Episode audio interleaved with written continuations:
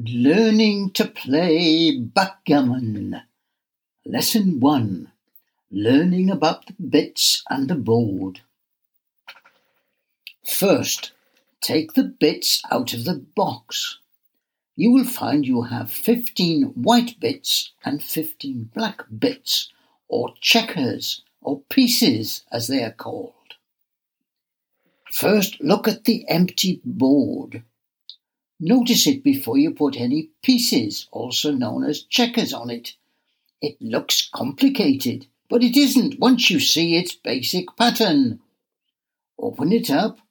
It's actually two boards separated by a gap, like a main motorway running down the middle. Like a motorway, its main use is for checkers taken off the board during a game. I'm going to explain first where the starting places of the pieces are.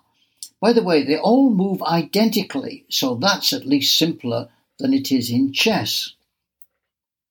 The purpose of the game is to move your pieces from where they started right around the board. White pieces move counterclockwise, right to left. Black pieces move clockwise, left to right. Now, the starting positions of the pieces. It's easier if you have a diagram to check with. There's one in most instruction booklets, maybe in your backgammon set. If you can't find a set of instructions, you'll have to put up with what I'm about to tell you. The pieces are placed in different parts of the board. Those long triangles you see are their parking lots.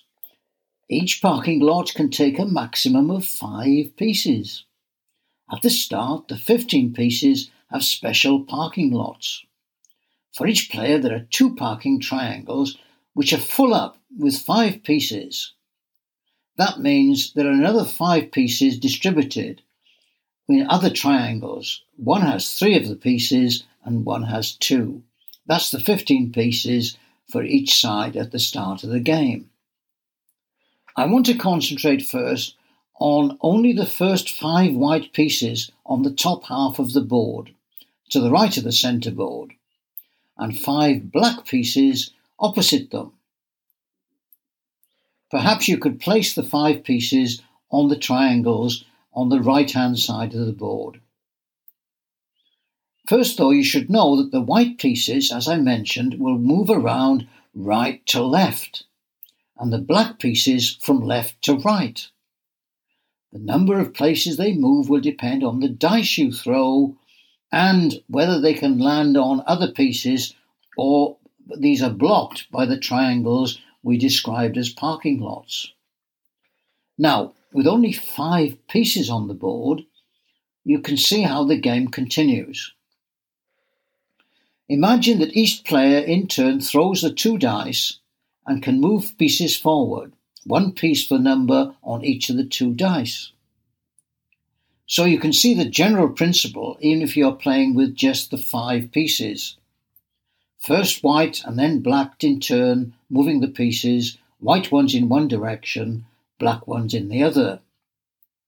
For the moment it's simple, but there's more complications when you start with all the pieces in their triangular starting places. I suggest that you try this with the dice, imagining white moving in one direction and black with the other direction. Anyway, that's the end of the first lesson. In the next one, we'll look at what happens when you complete the full board with the 15 pieces. Goodbye!